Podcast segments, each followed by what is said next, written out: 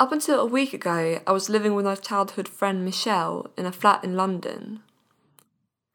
We've known each other since the age of 10, and I've seen her struggle with her relationship with food during her teens. I really admire her for being able to fully recover, and today she shares her thoughts on intuitive eating, changing habits, and how to cope with anxiety. Even though she lives within walking distance from me, we couldn't meet in person due to the current lockdown. However, in this day and age, there's lots of possibilities to stay connected online. We give you all our tips and advice on how to cope with your worry caused by isolation, especially in terms of body image. My name is Fanny Beckman, and this is Women of My Generation.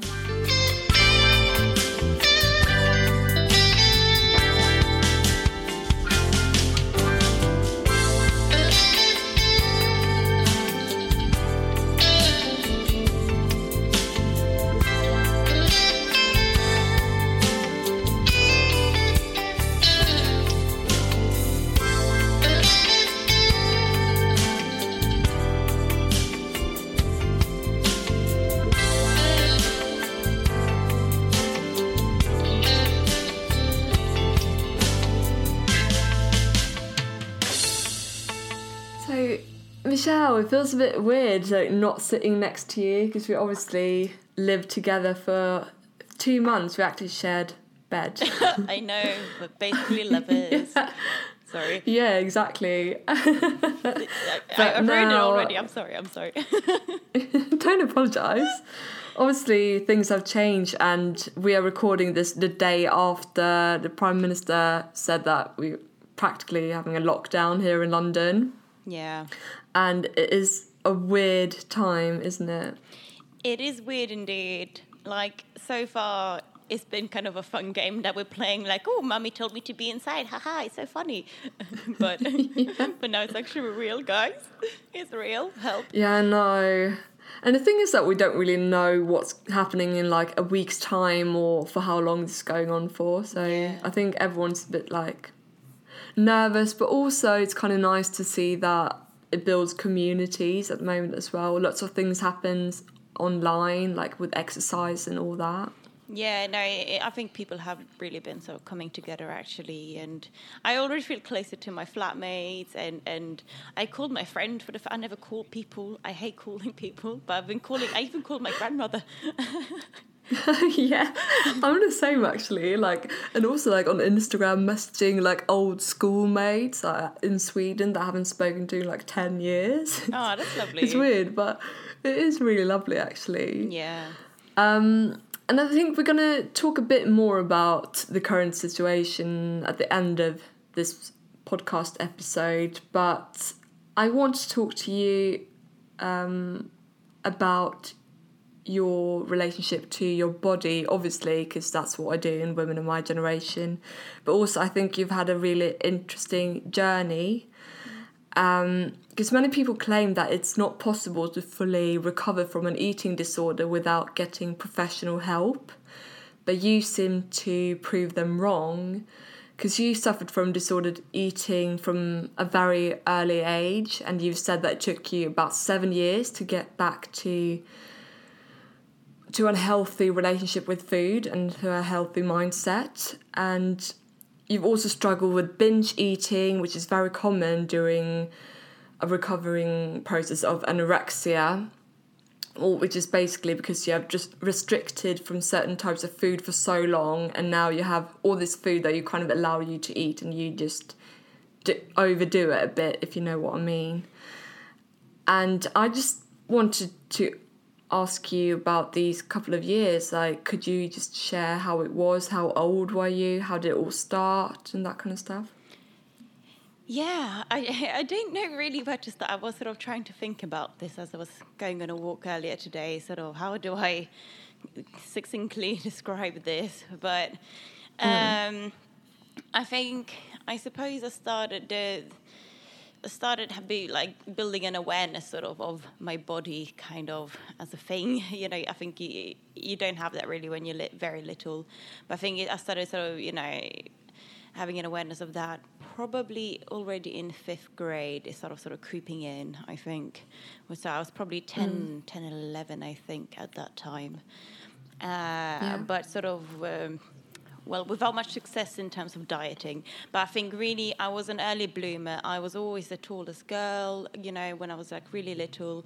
And I think I probably hit puberty sort of really early, uh, combining that with a humongous appetite and like until then I, I always had a huge appetite but i was always quite a sort of athletic kid and i was always quite um, yeah like not not i wouldn't want to call it skinny but like uh, wiry almost like really strong athletic uh, as a child. I, I, was always, and mm. I was eating lots because I was working out loads. I was doing all these sports. I was doing swimming and figure skating, and then I did sailing and horseback riding, and we did like ballet and other sort of off ice workouts for figure skating.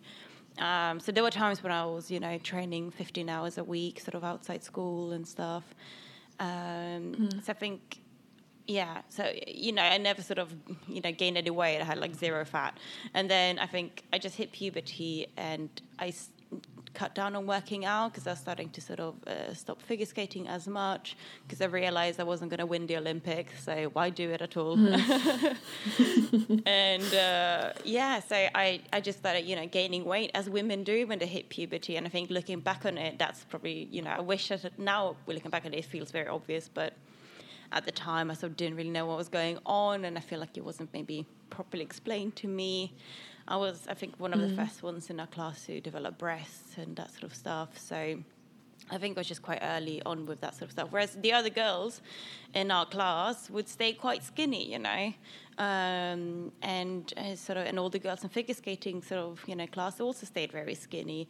Whereas I wasn't skinny. I had like one gram of fat on me, you know, which felt like the end of the world. That like it was just weird. It was new. It wasn't like that. Yeah, and. Uh, because I like eating so much, I kept on eating as much as I did when I was working out loads. So obviously, I did gain a bit of weight, and that first led to my first sort of body like like self consciousness sort of issues. Um, and do you think it would have helped if you had like more? I don't know if yeah, sex education in a way, but more focus on like hitting puberty. Do you think that would have helped you? Yeah, maybe like just sort of reassuring that it's okay if your body changes. Your body will change and get ready for it. I think maybe because I was so early, I can't remember when exactly we had this talk in school. I know we had really mm. good education about this sort of stuff in Sweden, but I'm not sure if I was maybe a bit earlier than that potentially. Well, I feel like I just, but you also I just see. don't have that sort of overarching awareness of things in life in general when you're 10. So I feel like you're just maybe not capable of understanding things on that sort of level, maybe. You're so in your own little world when you're that small. So, um, but yeah, so that basically led me, I remember sort of. Uh, I sort of measured time by like when this happened. I started dieting quite intensively um, when I was 12 in sixth grade. Uh, mm and uh, at first it was sort of you know it was sort of it wasn't meant to be sort of like a diet diet but like it was encouraged by my parents to eat a bit healthier maybe sort of control my enormous appetite a little bit since you know they noticed that i gained weight uh, you know i had just sort of side note, I have no sort of uh, grudges against them or anything. They did everything out of care, and I completely understand why they acted they did with the knowledge they had at the time. Um, Mm-hmm. Uh, but yeah, but I suppose there was sort of a, a, bit of a role of my parents in this as well because they noticed my body changing and sort of freaked out a bit, maybe I guess. Um, and they just wanted the best for me, so they sort of supported me, tried to be supportive of me, like eating more healthy. Um, mm. But that, and then, yeah, but that kind of led you to something else. Yeah, exactly. Uh, later on. Yeah, so it eventually it started like I'd lose a bit of weight, but not sort of very fast. It was like, you know, I'm a very impatient person. And then I discovered calorie counting, and boom, guys, like that's how I got, like, I, yeah, I mean, I call it, I had anorexia. I never got an official diagnosis, but let's say for at least a period of, I would say, six months, I was eating probably around sub 1,000 calories a day, maybe 800 sometimes, sometimes even less.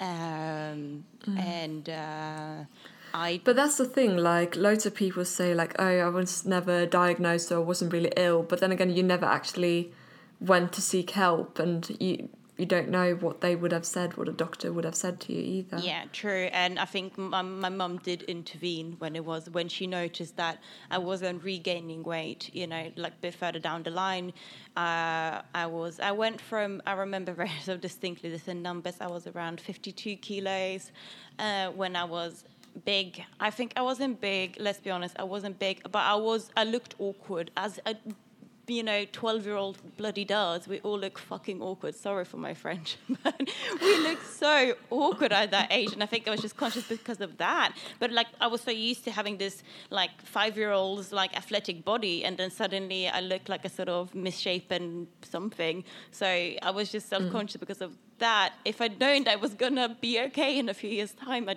didn't have to go through this whole dieting thing. uh, yeah, ex- exactly. Like, we don't really know what's going on with our bodies and i think that's such a like good point that you made like with puberty that's when a lot of people go into like the vicious circles of eating disorders really.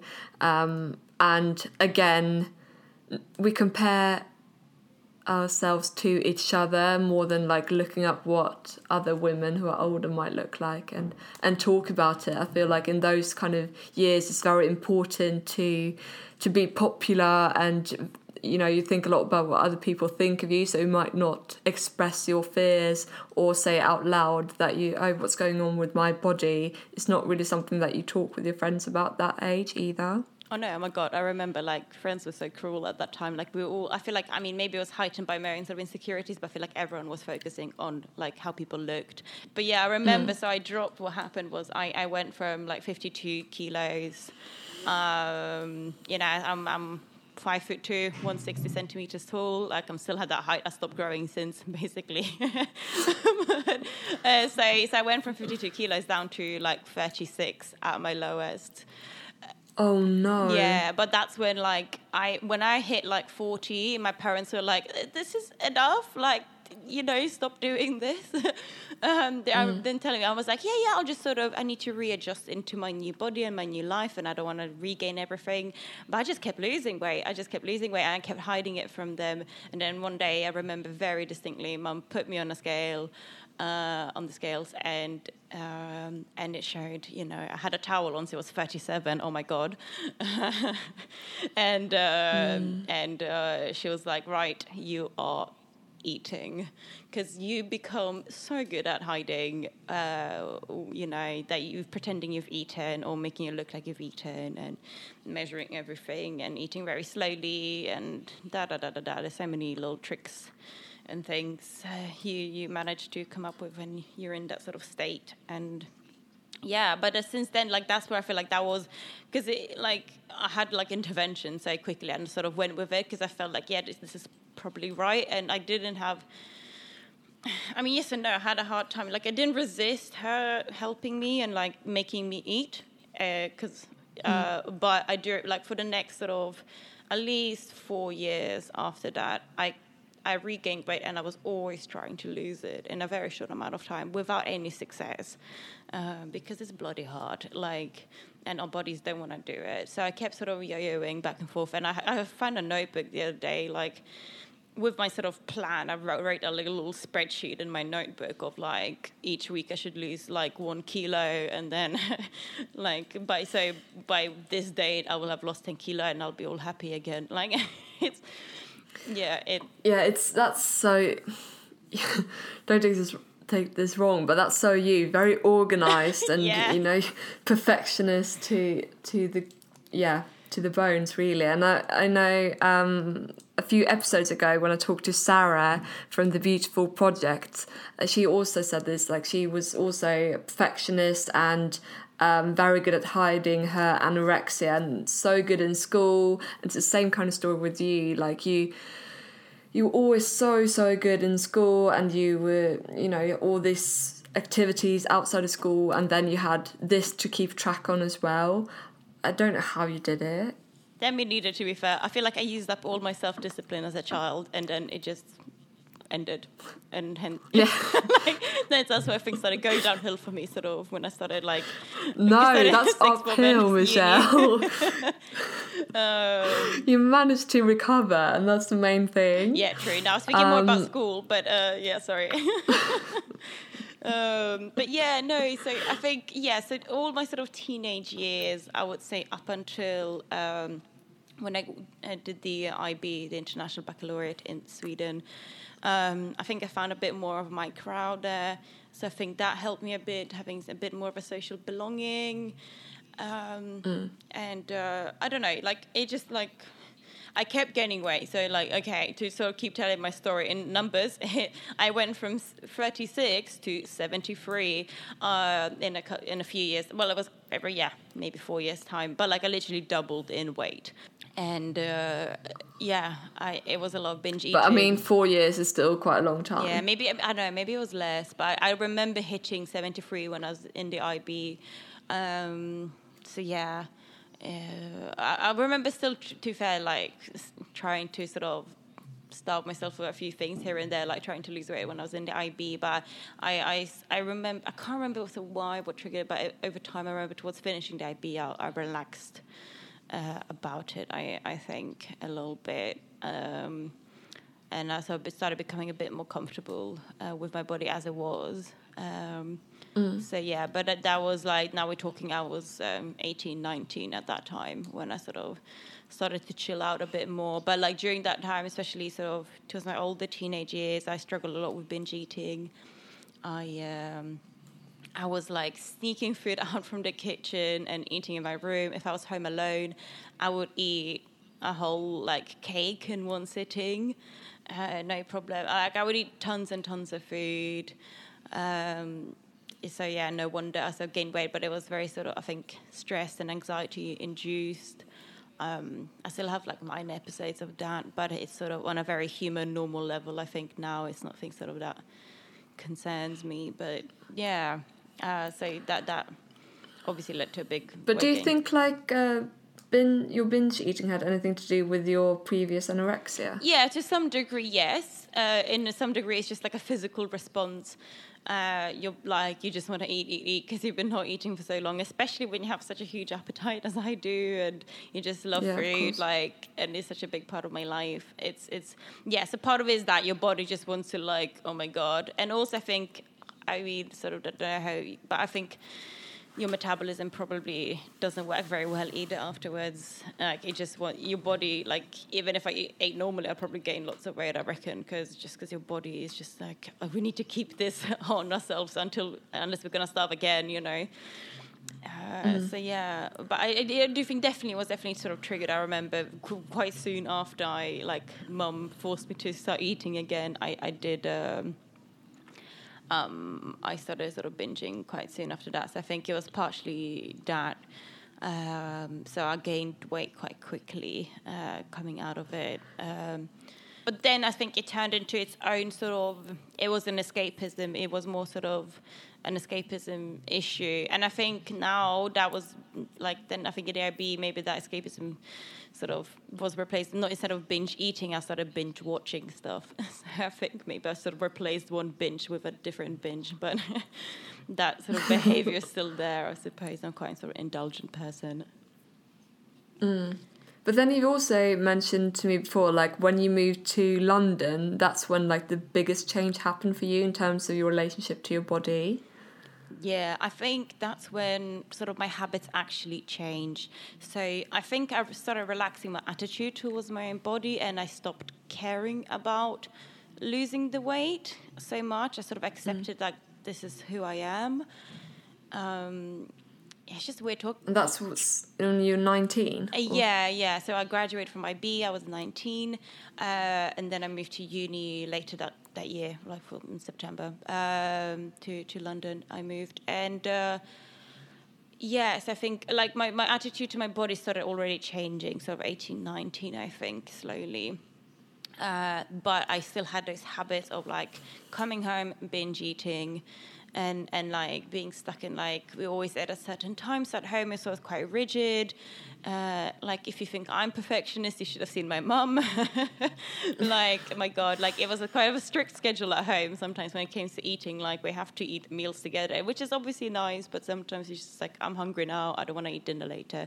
But like Uh, if I would like binge eat in secret, I still have to eat dinner with the family afterwards, even though I was completely full. So to sort of so th- those sort of habits, oh, like being ah, yeah. a family, like with little flexibility around my eating, it was hard for me to sort of eat intuitively. But when I moved to London, I was completely free. And of course, the first thing I did was ate a jar of Nutella in my, you know, my dorm room. But uh, but then I realized quite quickly that you don't feel very good when you do that. And even if it's tasty, it's just not a way to live. So, but yeah, just that big see like change of scenery for me moving to a new city like has so many new impressions and just bigger things to think about starting university and reading Karl Marx, uh, you know, like, gosh, like I, I didn't really, like also we had meals provided for us in first year in, in the halls. So, yeah, I don't know. I think it's just that change of environment let me do my thing. I was completely free to do what I wanted to do,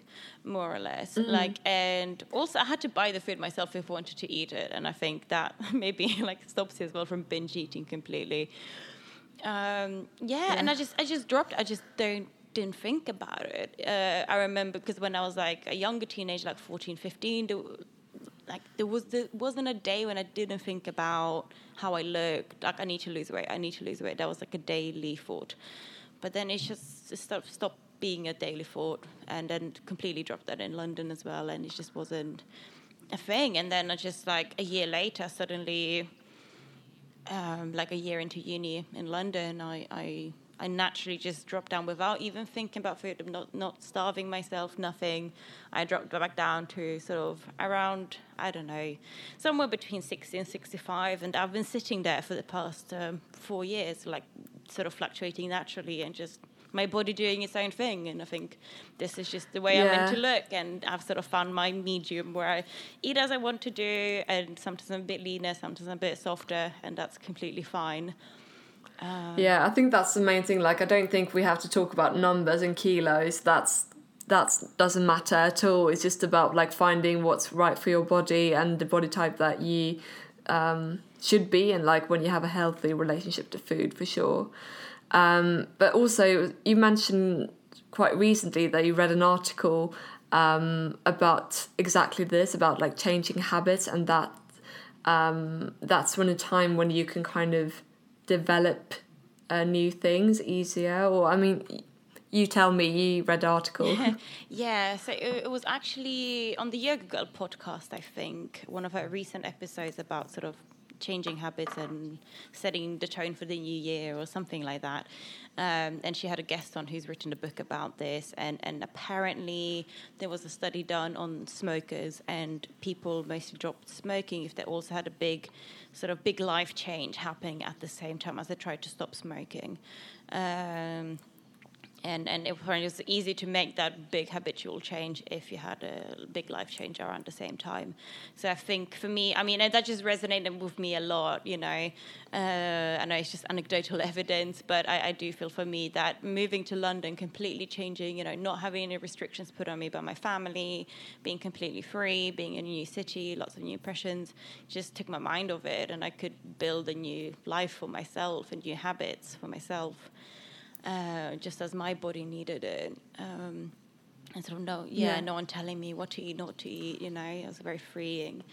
Um, yeah, it must have been such a relief. Yeah, it really was. like it just feels weird talking about that time because I just feel so disassociated from it now. Like I, like you know, I, I am sorry I was talking a lot about numbers and kilos before, but that that's past me. I, I haven't weighed myself in five years. you know. uh, oh, that's great. Yeah, yeah. yeah. So just originating just... listeners, like throw out that scale. yeah. Nice. Well, like I, I second that. Yeah. It, this is just me, like I guess it just it helps me. That's how I track time, basically, at the at the time, you know. Oh, so it's just I can't tell that story without mentioning that because I just think it summarizes sort of what was going on with my body, um, and how obsessed I was with them. But my gosh, it's the stupidest things that exist. Like I can't like weighing yourself every day is literally the stupidest thing you could do. Like I'm sorry, uh, sorry. because you were like you're I don't know you just haven't pooped or something or you retain some water. Like it's bullshit. It's not gonna measure anyhow how you look, how you feel.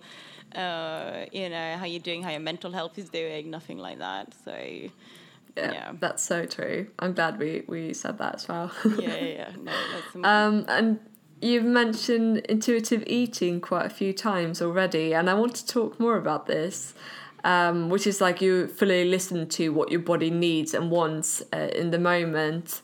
And as I said earlier, we used to live together like really recently, up until like a week ago. And I've seen that you are very good at intuitive eating um, because you know when your body needs protein or vegetables, or if you craving cake, you have some cake or bake some cake because you're obviously an incredible baker.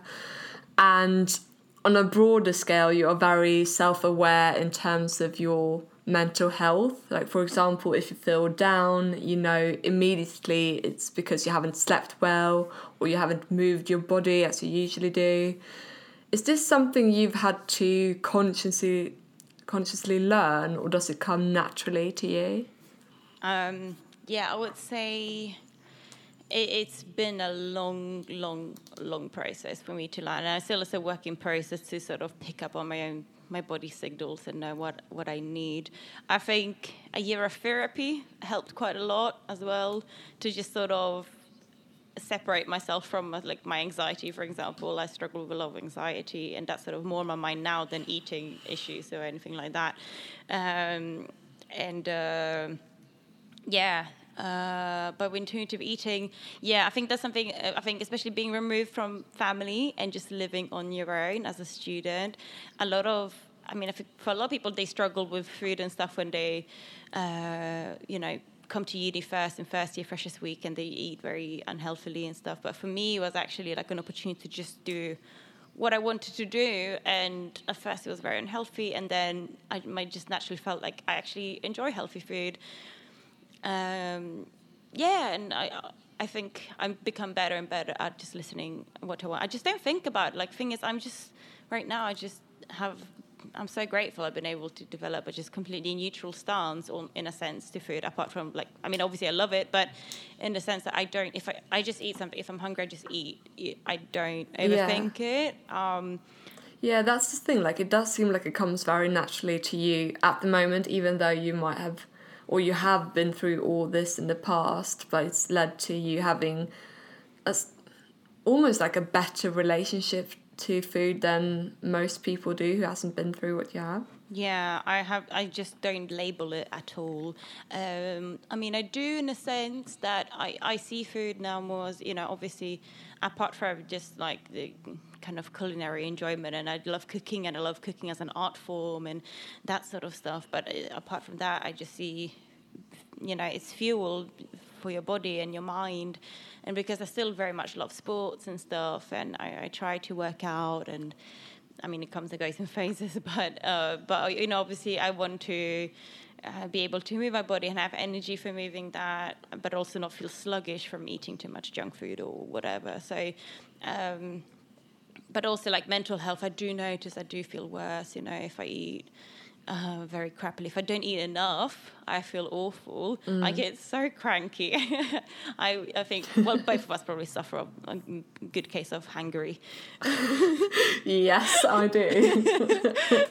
I think that's something we both realize. like we're both pretty intense on that one. So yeah, like eating is Yeah. important. it is. no, I love that we have that relationship that we can see in each other when we need food. It's just like, Michelle, Yeah. you need to eat now. And you said the same to me. It's like, honey, you're a bit grumpy. Eat. Like, yeah.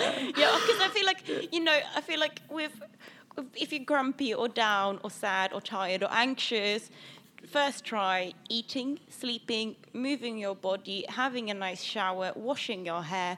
And if you do all of that and you still feel bad, go to therapy. but like, So like if you just need to meet your basic physiological needs and you take care of your body in a loving way, and that's the thing. I think that's my main motto is I eat well because I love my body. I work out because I love my body. Like it's not I do it out of love for myself. It's not a punishment. I love eating healthy because I like how it tastes. Luckily, I'm not like I'm not picky. I'm very grateful that I don't have like issues with not liking anything. I eat everything. So and I really enjoy my greens and my salads and and that sort of stuff. I know a lot of people struggle with that because they just don't simply enjoy eating it, but I love it. Uh, and I love playing around with making food tasty and look nice and that sort of stuff. So, um, yeah, but I, I just do it because I really, I really love my body and I want to take care of it the best way I can. But I never go work out to, yeah, to punish myself. And also, like, another point I want to make is I, I I think I just, you know, I'm also very grateful that I can move my body. Uh, I've had some injuries in the past year um, from like overuse and stuff, and and that's just made me acutely aware that is we should not be taking for granted that we, have a body that's able to do what we want to do, and and also like now being stuck in quarantine, like now suddenly everyone is running because it's the only time to get out of the house, you know, so. We, I know it's so funny. Like I watched from my balcony, I just saw shitloads of people running. I was like, "What?" Yeah, because like we like because now that freedom is taking it away from us. As soon as that's taken away from you, either by quarantine or injury or any other sort of situation, like it's then we realize like it's a gift to have a body that can run and not hurt. And and I get so I cry when my knee hurts because it makes me so sad. Like I'm young and healthy and I can't bloody cycle, you know, sometimes Yeah, I've got yeah. issues with my knee and and, and, and I've spent a lot of money on physiotherapy and, and that's just make you know your body's there to move and, and enable you to do wonderful and fun things. And um, yeah uh, if I yeah so that's just um, we should be grateful for our bodies and not punish them. And, and that's why you know I work out to to prevent injury very much and prevent injury and feel good mentally. Like that's my two main reasons for working out um, so Yeah, it's. I think it's really true. Like we take so much for granted, and especially in this time and age we are at the moment, or in this situation, um, where we kind of realised how much we took for granted previously, and now when we go to supermarket, it's really empty because the coronavirus, or we can't go out as much as we want. We can't see each other. Yeah. Literally, I couldn't come to yours tonight because. Oh, I'm not allowed to. The police could find me if I do. Yeah, yeah. Um, it's scary. So it's yeah, it's definitely it's one of those moments when you realize that shit, you should actually um, take a step back sometimes and just appreciate what you have. Yeah. Um, but also in this podcast, I've talked previously um, to other guests about like the correlation between disordered eating and mental health issues, and again, there's so much stress and anxiety at the moment, and people could potentially develop eating disorders. If you feel like other things in life, um, you can't really grasp anything, then that's when you turn inwards and start to develop um, like different issues um, or self harm in any way. And I therefore, you know, I want to talk a bit more what we can do to cope with the current situation at the best. So you talked about, you know, the importance of getting up and taking a shower at a certain time. Um, and what else do you do? Um, yeah, that is a good point. Like, I, I really hope people don't develop eating disorders over this. Because that would be such a shame. Uh, I mean, in general, it's Yeah, always for sure, a shame. But like- I think I don't know. I uh, well, I've taken control over my life by cleaning, so I'm cleaning a lot. I feel like that's if you want to take control over something, just clean your flat. You'll feel better, Yeah. and you'll do something useful, and you're not going to hurt your body. So I don't know. But I think, yeah, yeah, I think it's really important to find those kind of things because I've already had like messages on Instagram saying I, like people don't know how they are going to cope with it because it's one thing like handling with the stress, but also going to the supermarket and realize that you can't buy whatever you want, uh, or people who have certain diets, or you know, even like being vegan must be quite difficult at the moment because you can't find um, the right nutrition potentially. Yeah. Um, so yeah, it's definitely a triggering time. So finding that stuff. So you you clean and you bake. I've seen on your Instagram you're quite active there. Yeah, I'm, I'm, I'm definitely, my screen time has gone up this week for sure. um, so that's maybe something that's not very good, uh, that I should not be doing so much. I, I, I spend too much scrolling, that's for sure. But I think coming back to the food and the fact that we don't have all the food that we want at any time 24 7 uh, as is very sort of common in London, you can get hold of anything at any time, which is great, but it's a huge privilege to have that. And I think everyone's realizing now that food doesn't actually just magically appear on the shelves. It's actually a real thing that, you know, cannot exist if you, you know, it, you know, runs out. And I think it's a good wake up call for like people of this generation. Because for my parents, it's not an issue. They, I mean, okay, so backstory: my parents grew up in communist Poland. This was their life for all the upbringing basically. They had to queue for five hours every day to get a piece of bread or whatever. Like this was just what they grew up with. Mm. so their stories have sort of like i think kept me a little bit grounded but still not the same thing until it happens to you yourself. And uh, i think that just shows us like food is there. Food is for sustenance. And i think we should be grateful that we have food. And yeah i feel like it's yeah. Yeah it can definitely go the other way around as well. It could be something positive Yeah. when you like you said realize that it is fuel as well and Exactly. uh, you just have to eat what's out there because yeah you, you have can't to be picky at this time unfortunately. Like I, I i have so many ideas and things i want to bake but i've had to put a hold on that because there's just not enough eggs for me to bake everything. For example it's not enough flour or whatever like and and that also makes me realize that all the things yeah that- that's also a privilege for me you know to to to be able to do that. I have been taking that for granted. And i think for me if anything that reaffirms that like you know, eating disorders are kind of a little bit maybe, you know, without sort of downplaying or anything, but it's a little bit a sign maybe of our times and the fact that we do have so much of everything that, you know, we're so privileged that we, uh, not privileged, but like we can control our food, you know, if we want to. Like, I don't think eating disorders were probably not a huge thing when people are in starvation, like because there's no food.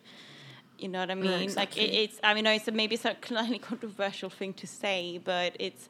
I, I think it's just maybe a reminder for everyone. Like food is there to eat and to keep you alive, and you should honor it and cherish it. And and yeah, I really really hope people, you know, you know, stay grounded and and try to channel their anxieties in, in other ways. Uh, but of course, I understand it can be hard. You know, it, it can be hard in these times, and um, it can be hard to control as well. Um, Yeah. But yeah. But as we kind of mentioned a bit at the beginning of this podcast, we've seen also like different communities popping up online and uh, even like on Instagram, people are actually talking about their anxiety, which is actually a great sign Mm. because that means that they have a different channel for uh, expressing their worry and not turning it inwards, which is great. Yeah, I think me myself also becoming aware that anxiety is a thing has also helped me like like self-diagnose almost like I know what it feels like when a panic attack is coming and I'm no longer scared if I'm getting a panic attack because I know exactly what my body feels like before it comes.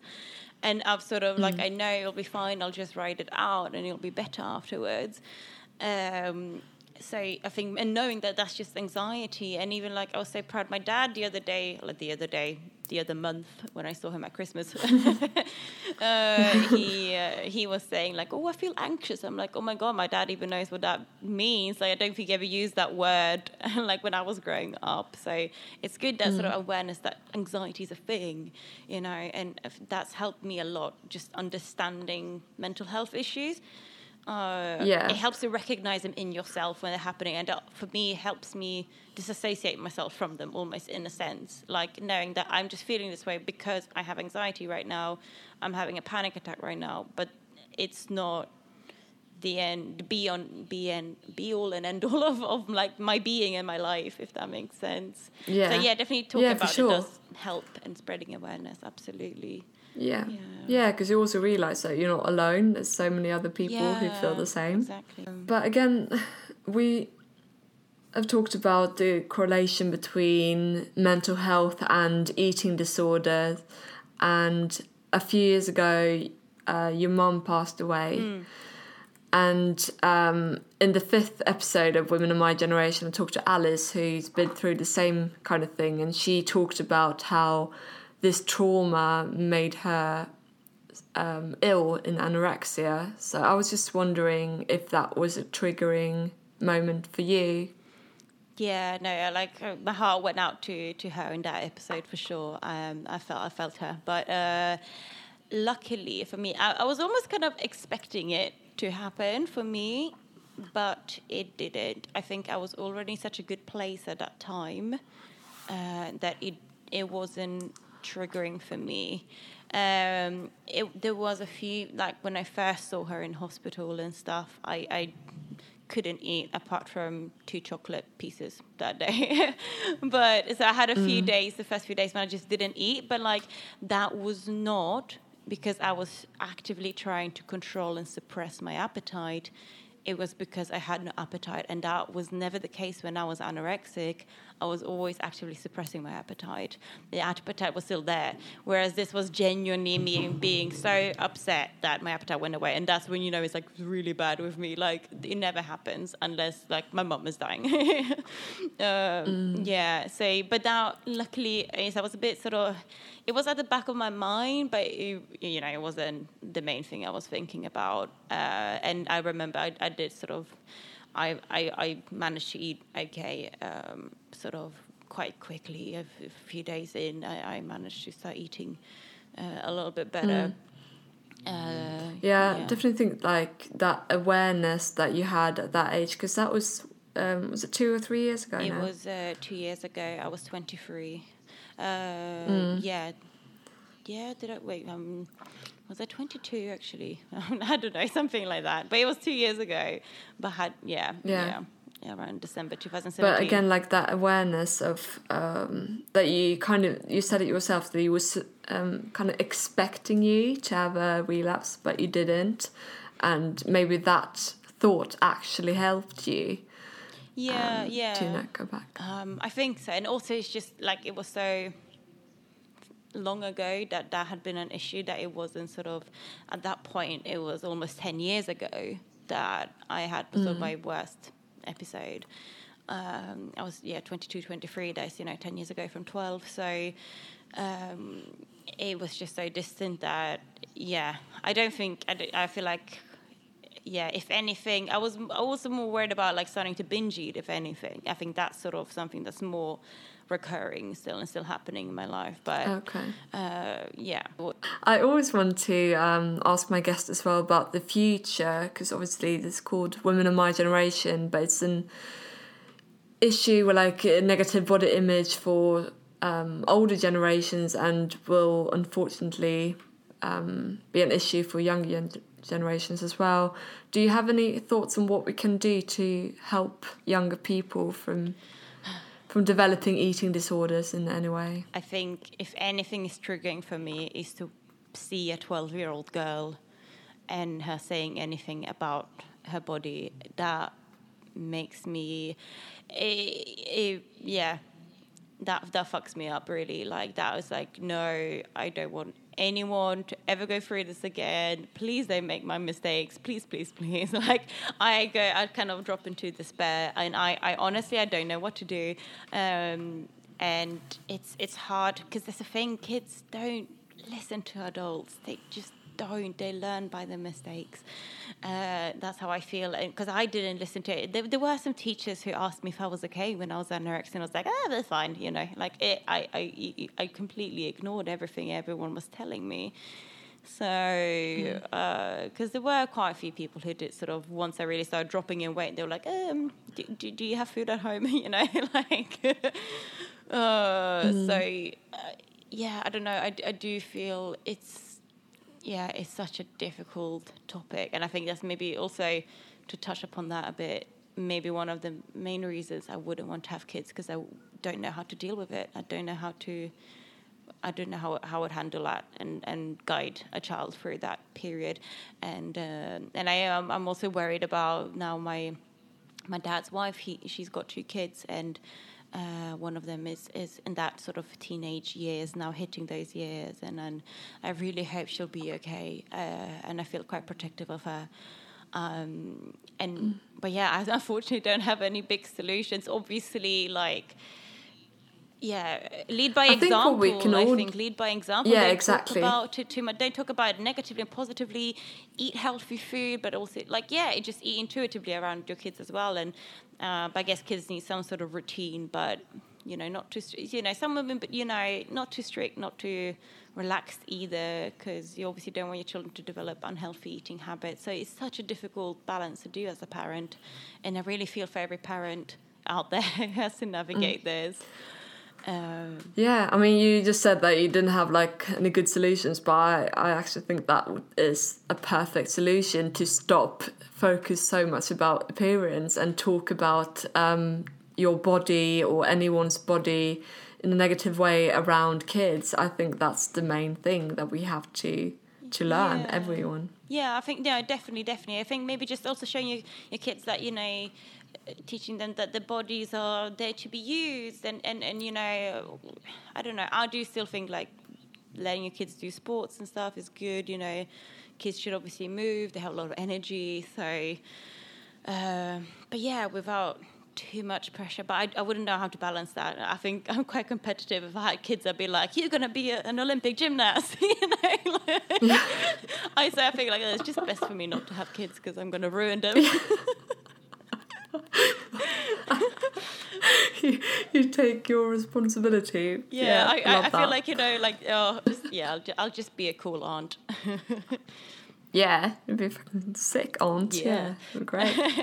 but yeah, but I do. Well, yeah, but I, I try obviously if I do talk with kids that age, I, try to sort of, yeah, uh, have a positive attitude. And if they mention anything, be like, no, you do not think about that way. Da da da. I don't know. It, it, but it's it's really hard, and it, that is something that really triggers me. And also, if like my friends like start going on about like seriously about actually going on a proper diet, like it's one thing if they just like eat a bit differently, but like if they're actually thinking about like going on this like 12 week program and eat 800 calories a day and go to the gym three times a week. I'm like, can you not, please? yeah, Don't do yeah, this. Yeah. Throw out that scale. yeah, exactly. Throw it out yeah. and leave the diets behind. Yeah, I think, yeah, just like, sure, but be healthy, you know? Like, it, it's still good to be healthy. So it's hard for me to find that balance because I still advocate, like, eat your greens, you know, eat, you eat your sort of whole foods and, and all that sort of stuff, like uh, cook your own food. Um, so yeah, but that's like something completely different yeah, to if you compare to like the the diets that are out yeah, there. Yeah, exactly. Yeah, yeah, yeah. Don't think you're gonna arrive at some destination at some number and you're gonna uh, be happy then because that's what I thought when I was anorexic. I was unhappy, and it made me more unhappy, and I lost all my friends because I was all self-centered and like I didn't want to talk to anyone. Uh, so I had no friends basically when I was anorexic, and well, I felt like that at least, and you know, it didn't make me happier at all to to be at a certain point, no. um, you know, certain weight, and uh, yeah, th- yeah, just uh, enjoy your life while you trying to you know better yourself. That's completely compatible, I would say. Yeah, definitely. I think that's the perfect way to end today's episode. So thank you so much, Michelle, for sharing your story. Thank you. Sorry for ranting. Didn't rant at all. Very well behaved, I'd say. I'm working on sharing my anxieties finally. Yeah, and you're doing so well. yeah, thank you so much for having me. I miss you, and it feels nice to reconnect. Yeah.